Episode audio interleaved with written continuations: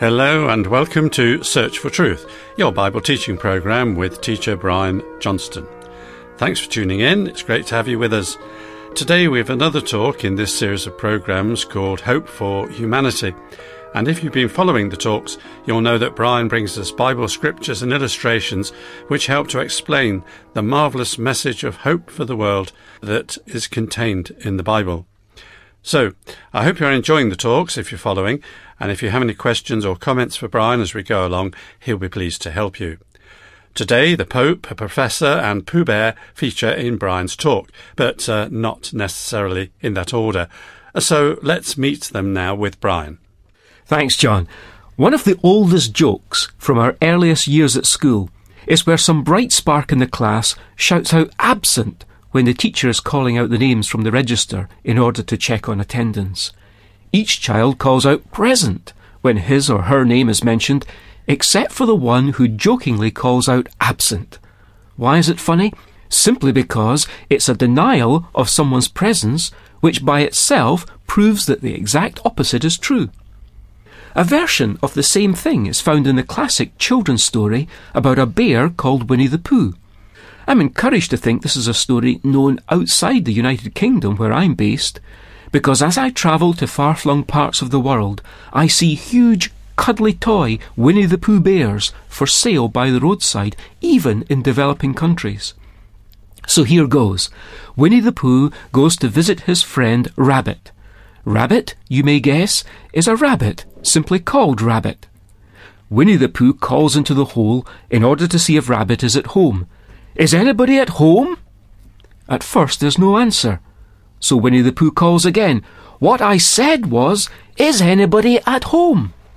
This time from within the hole comes Rabbit's voice saying, "No." "Bother," says Winnie the Pooh. "Isn't there anybody here at all?" Again Rabbit, who doesn't want visitors, answers, "Nobody." A puzzled Winnie the Pooh bear scratches his head. "Must be somebody there, because somebody must have said nobody." Quite so. The logic is simple, but inescapable.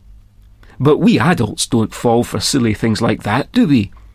Well, er, quite readily, it turns out. It's common enough to hear someone say these days, "There's no such thing as absolute truth." And when you ask, "Are you sure?"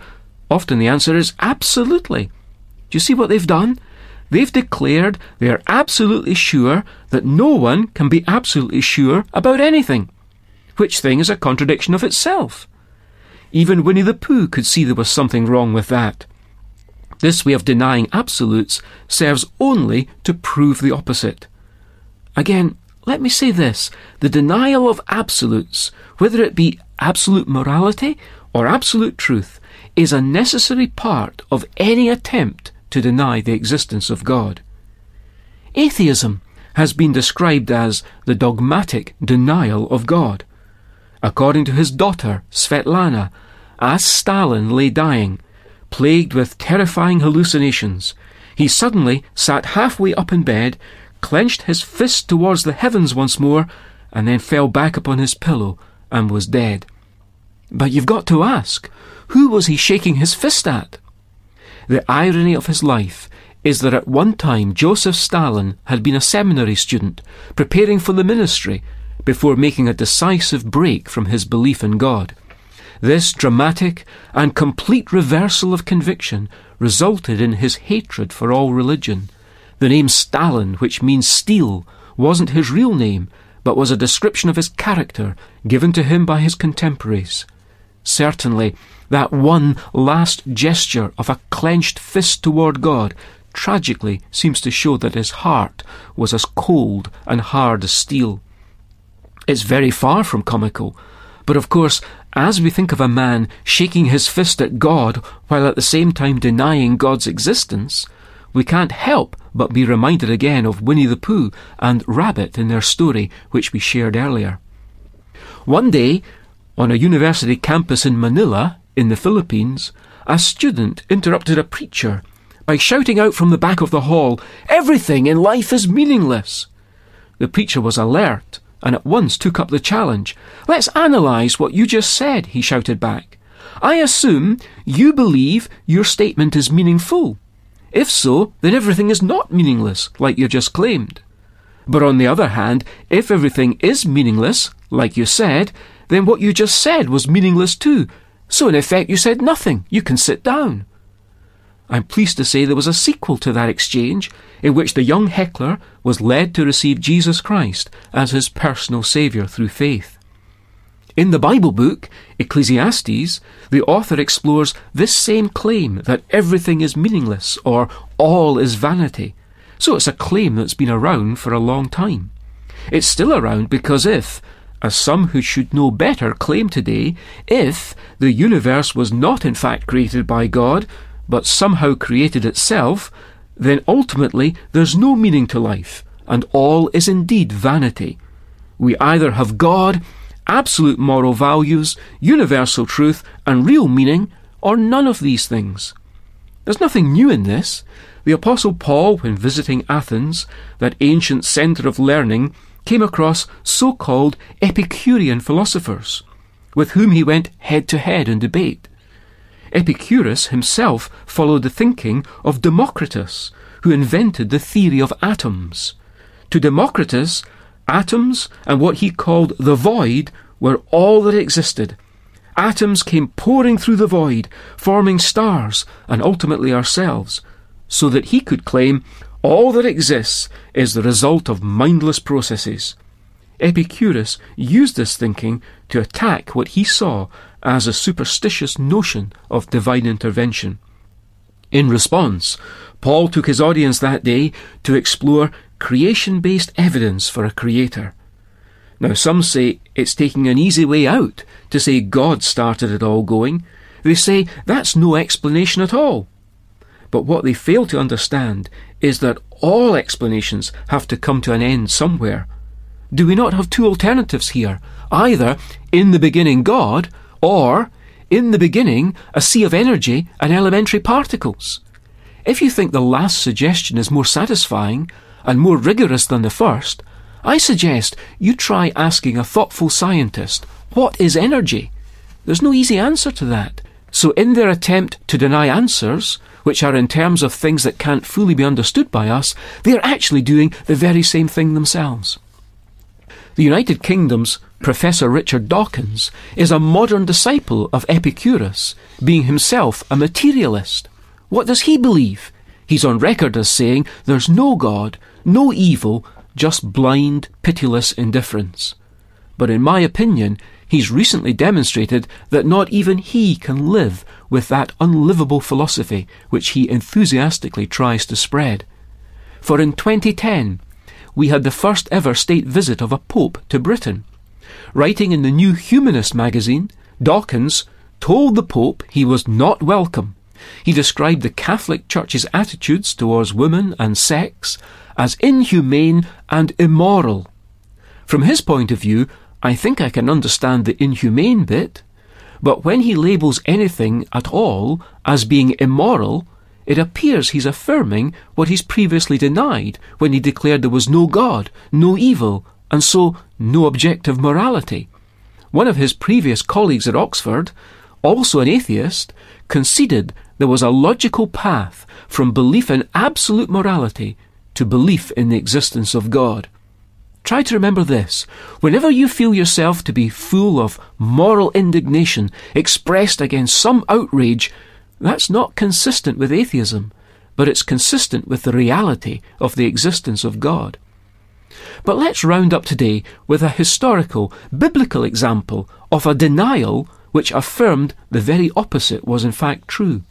It's when Matthew, in the last chapter of his Gospel, records details about the weekend Jesus Christ died at Jerusalem, including how Jesus' empty tomb was to be explained. The guard reported to the chief priests all that had happened, and when they had assembled with the elders and consulted together, they gave a large sum of money to the soldiers, and said, "You are to say, his disciples came by night and stole him away while we were asleep. And if this should come to the governor's ears, we will win him over and keep you out of trouble." And they took the money and did as they had been instructed, and this story was widely spread among the Jews, and is to this day. That's Matthew chapter twenty-eight, verse eleven to fifteen. But their denial only helps to affirm the opposite, because it shows that even Christianity's enemies conceded that the tomb was in fact empty. Christianity is in a unique position in that it stands or falls on just one testable historic fact, the resurrection of Christ, which historians and lawyers have called the best attested fact in all of history. As the Apostle Paul said, if Christ has not been raised, our faith is worthless. But equally, if Christ has been raised, then everything the Bible claims for him is true, and in particular this. Therefore, Acts seventeen verse thirty says, having overlooked the times of ignorance, God is now declaring to men that all people everywhere should repent, because he has fixed a day in which he will judge the world in righteousness, through a man whom he has appointed, having furnished proof to all men by raising him from the dead. Sing we the King who is coming to reign. Glory to Jesus, the Lamb that was slain. Life and salvation is and I shall bring. Joy to the nations when Jesus is King.